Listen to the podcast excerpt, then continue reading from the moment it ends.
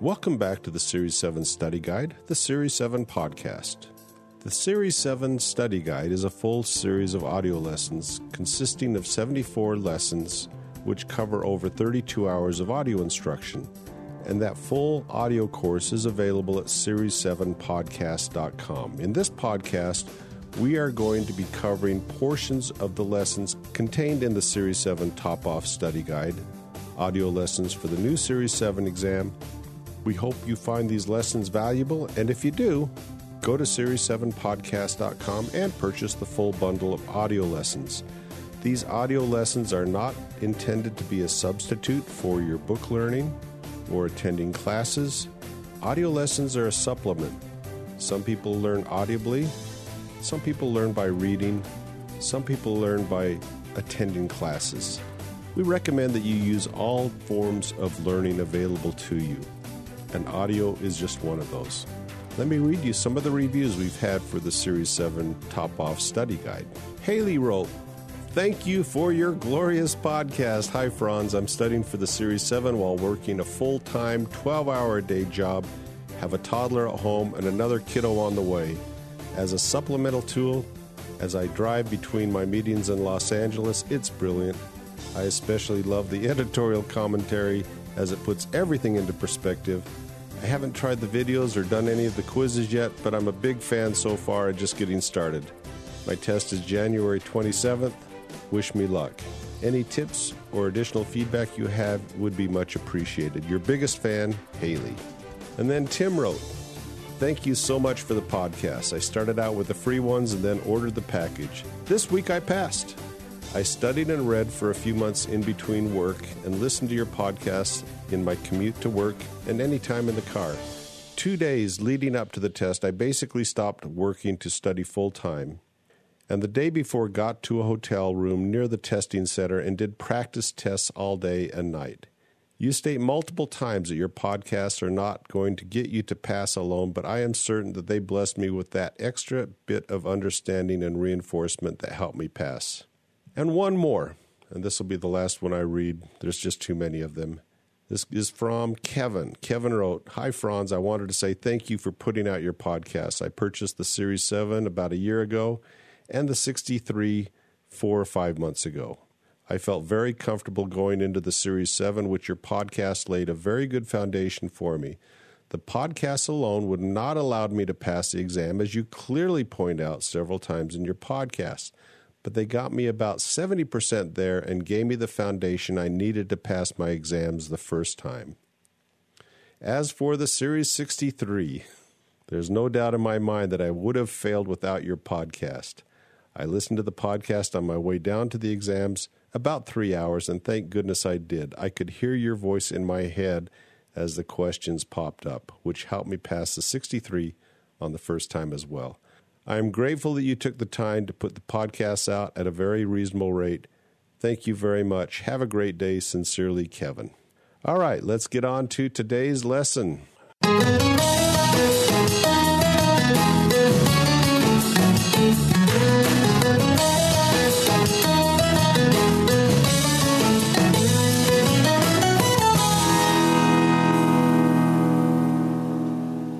Welcome to the Series 7 Top Off Exam audio lessons. This is lesson number 15, and in this lesson, we're going to be covering defined benefit plans and SEP plans. Let's talk about 401k plans to start out with. 401k plans are pretty common. They're probably the most common profit sharing plan out there, and they do fall under what is considered profit sharing plans. 401k refers to the IRS code 401k. Now, you probably understand what they are. Basically, this is money that is set aside into an account that may or may not be matched by an employer. But the money that you set aside into a 401k plan, up to whatever the maximum annual contribution limits are, acts just like a regular IRA account does. In other words, it's a qualified deduction. It lowers your taxable income by the amount of the contribution, and it grows tax deferred until you pull it out. And just like in an IRA account, you cannot pull it out without penalties before you're 59 and a half years old, and you must start pulling the money out when you're 70. And a half years old. Now, most commonly, what will happen when you retire from a company, you will take a lump sum distribution from your 401k plan and roll it into an IRA account and manage it from that account. I have a lot of clients with IRA accounts, and the bulk of their assets came from their 401k plans. In fact, just the other day, I received an email from a client who had quit a company and was going to be transferring the assets from the 401k plan into her IRA account.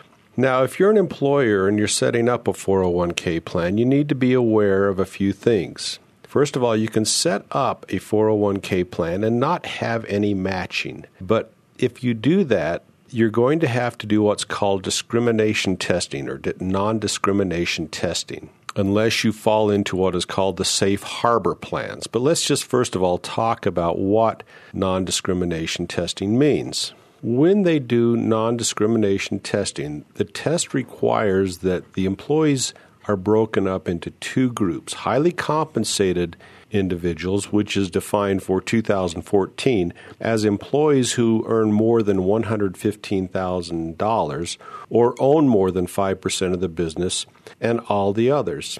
And what the test does, it looks at the average contribution of highly compensated individuals as a group into their 401k plans and excluding the age 50 catch up contributions, this group as a group cannot contribute more than 2% of the total amount that went into the 401k plan from all employees.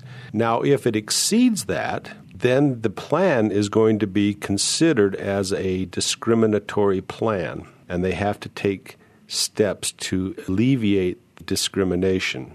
Now, you're not going to need to know all the details of this. In fact, I'm giving you more information on 401k plans and is going to be required for you to pass the Series 7 examination. But I think in your career, it's important to understand 401k plans and why employers match employee contributions. That's in order to get around this non discrimination testing. It's not out of the largesse of your employers, it's to allow the highly compensated individuals to put as much as possible into their own 401k plans. Now, what are the limits on a 401k plan?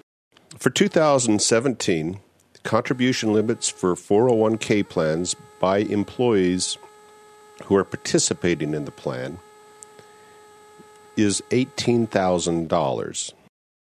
Now, if you're 50 years or older, there is a catch up limit that, in addition to the $18,000 that you can place into a 401k plan. And for 2017, that is an additional $6,000. So for a total between the regular contribution of $18,000 and the catch up contribution, if you're age 50 and over, the maximum could be $24,000. Now, keep in mind, year to year, these limits change. So you need to check for the year you're taking the Series 7 to see what the contribution limits are for that year. Now, let's say that you worked at one company half the year, put in, oh, let's say $15,000, and then switched to a new company and put another $15,000 in. That's not allowed. The total annual limit, assuming you're under 50 years old, is $18,000, regardless of how many employers you worked for during that year. So that's an annual maximum contribution limit. If you switch employers, cannot start over, you cannot make a larger contribution. Now, that's not dependent on your income. Now, that $18,000 is not a percentage of your income. That's the maximum that you could put in. Now, if you only earned $18,000, that could be 100% of your income that goes into the 401k plan.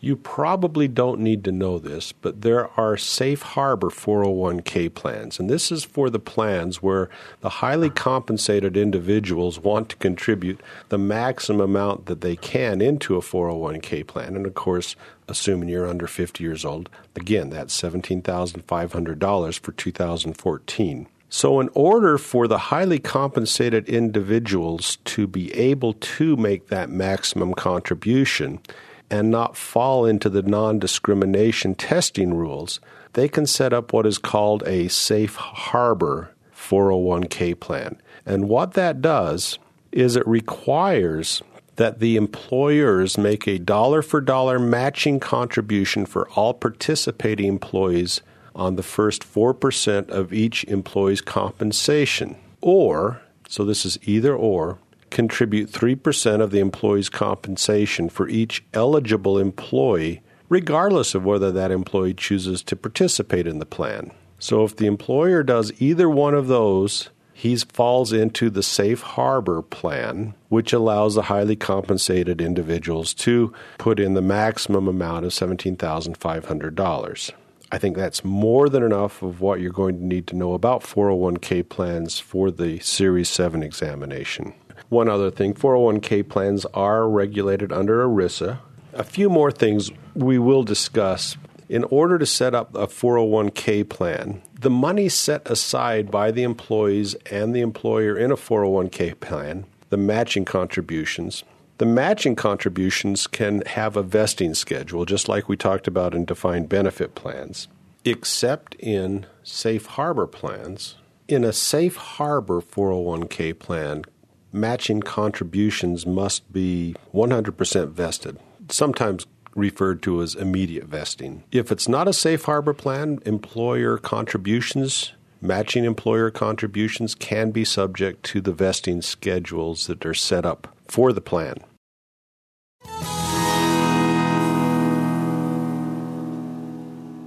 This podcast on the Series 7 Top Off Study Guide audio lessons for the new Series 7 exam is brought to you by InsuranceExamPodcast.com. In addition to passing the Series 7 exam and the SIE exam, most likely you are going to be required to pass additional examinations in order to present your client with the investment choices most suitable for him. These additional examinations will include the Series 63 exam and the Life Health Insurance exam. The insurance examination is an examination administered by the state in which you plan on selling insurance products. Insurance products can include variable annuities, fixed annuities, whole life insurance, and other insurance products. While each state has a slightly different insurance exam, there is uniformity to these exams, and the life health insurance exam can be studied in your spare time by listening to audio lessons at insuranceexampodcast.com. They have a series of audio lessons, which is 12 hours in length and consists of 26 audio lessons and five review lessons. Go to insuranceexampodcast.com and sign up to get five free lessons to start preparing for your insurance exam.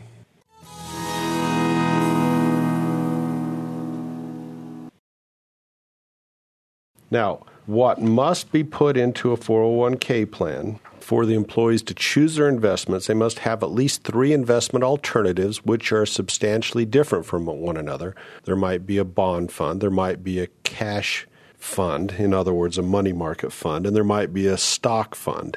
There's usually multiple choices because these are usually set up by mutual fund companies, and you have a lot of choices as to where you're going to be putting your money. But there must be at least three investment alternatives that are diversified and different from one another and give different risk characteristics.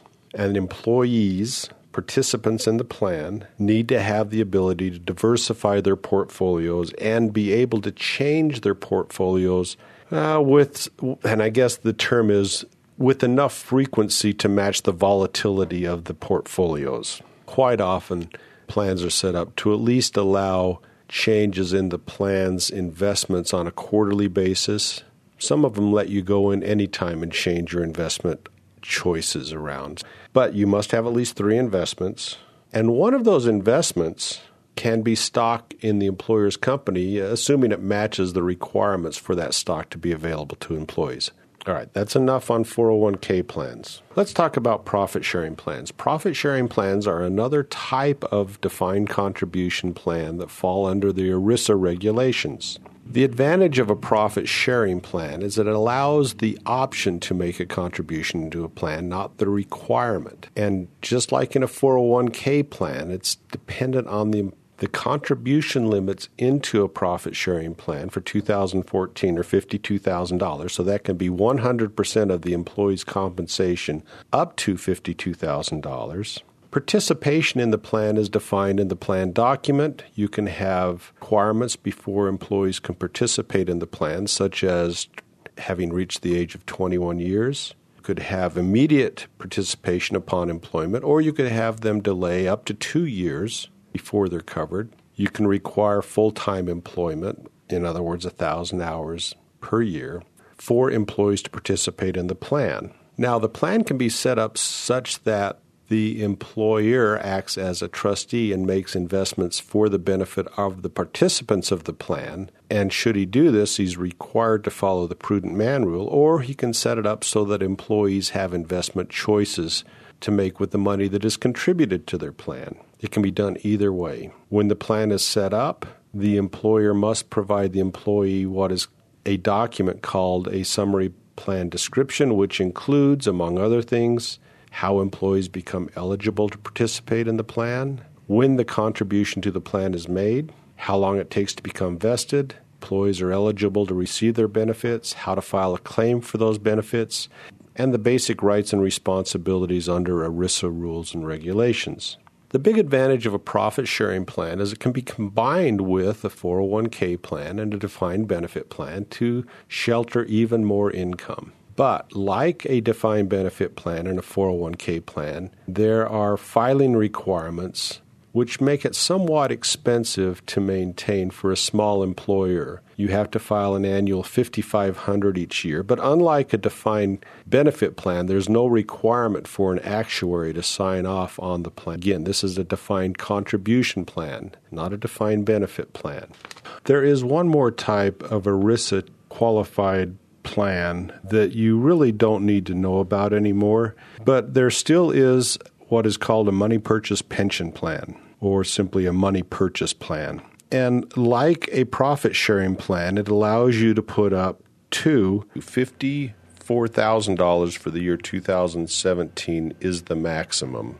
There used to be a time when you could set up a profit sharing plan and fund that to a certain dollar amount and then set up a money purchase plan and fund it even greater. Now, the maximum that you can contribute to either a money purchase pension plan or a profit sharing plan is $54,000. You cannot combine the two. $54,000 for the year 2017 is the maximum. Why you don't see money purchase plans much anymore is because when you set up a money purchase plan, you are required to fund it by the amount stated in the plan every year.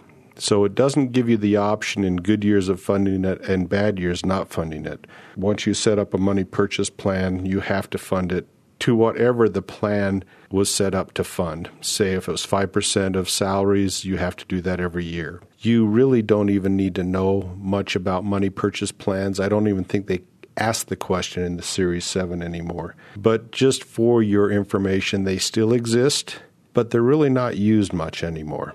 All right, let's talk about a couple simple plans that are not under ERISA. They are the SEP IRA plans and the simple IRA plans. And these are designed for employers to set up what would be the equivalent of a profit sharing plan in the case of a SEP IRA or a simple IRA, which would be the equivalent of a 401k plan. Now, they have certain rules and requirements and certain maximums that are different from a regular profit sharing plan and a regular 401k plan. And let's discuss that right now. So, a SEP IRA stands for Simplified Employee Pension Plan. And how you set up this plan is you set up a account for each one of the employees. So the employee has his own brokerage account, his own SEP IRA account at the brokerage house, and the employer funds that by whatever he chooses to fund. But he has to be non discriminatory. In other words, if he funds his own SEP IRA account 10%, he must fund the employee's SEP IRA accounts as well by the same percentage amount. He's not required to fund it, but if he funds his own, he has to fund the employees as well. Under this plan, both full and part time employees are eligible for a SEP IRA as long as they're 21 years of age and have worked for that employer at least three out of the immediately five preceding years. The maximum contribution that can be made into a SEP IRA plan for 2017 is 25% of compensation up to a maximum of $54,000. All right, that's the end of the lesson for today. Again, the full lesson and the full series of audio lessons is available at the website series7podcast.com. This podcast on the Series 7 Top Off Study Guide, audio lessons for the new Series 7 exam, is brought to you by InsuranceExamPodcast.com. In addition to passing the Series 7 exam and the SIE exam, most likely you are going to be required to pass additional examinations in order to present your client with the investment choices most suitable for him. These additional examinations will include the Series 63 exam and the Life Health Insurance exam. The insurance examination is an examination administered by the state in which you plan on selling insurance products. Insurance products can include variable annuities, fixed annuities, whole life insurance, and other insurance products. While each state has a slightly different insurance exam, there is uniformity to these exams, and the life health insurance exam can be studied in your spare time by listening to audio lessons. At insuranceexampodcast.com, they have a series of audio lessons, which is 12 hours in length and consists of 26 audio lessons and 5 review lessons. Go to insuranceexampodcast.com and sign up to get 5 free lessons to start preparing for your insurance exam. Best of luck in your studies. And remember, this podcast is sponsored by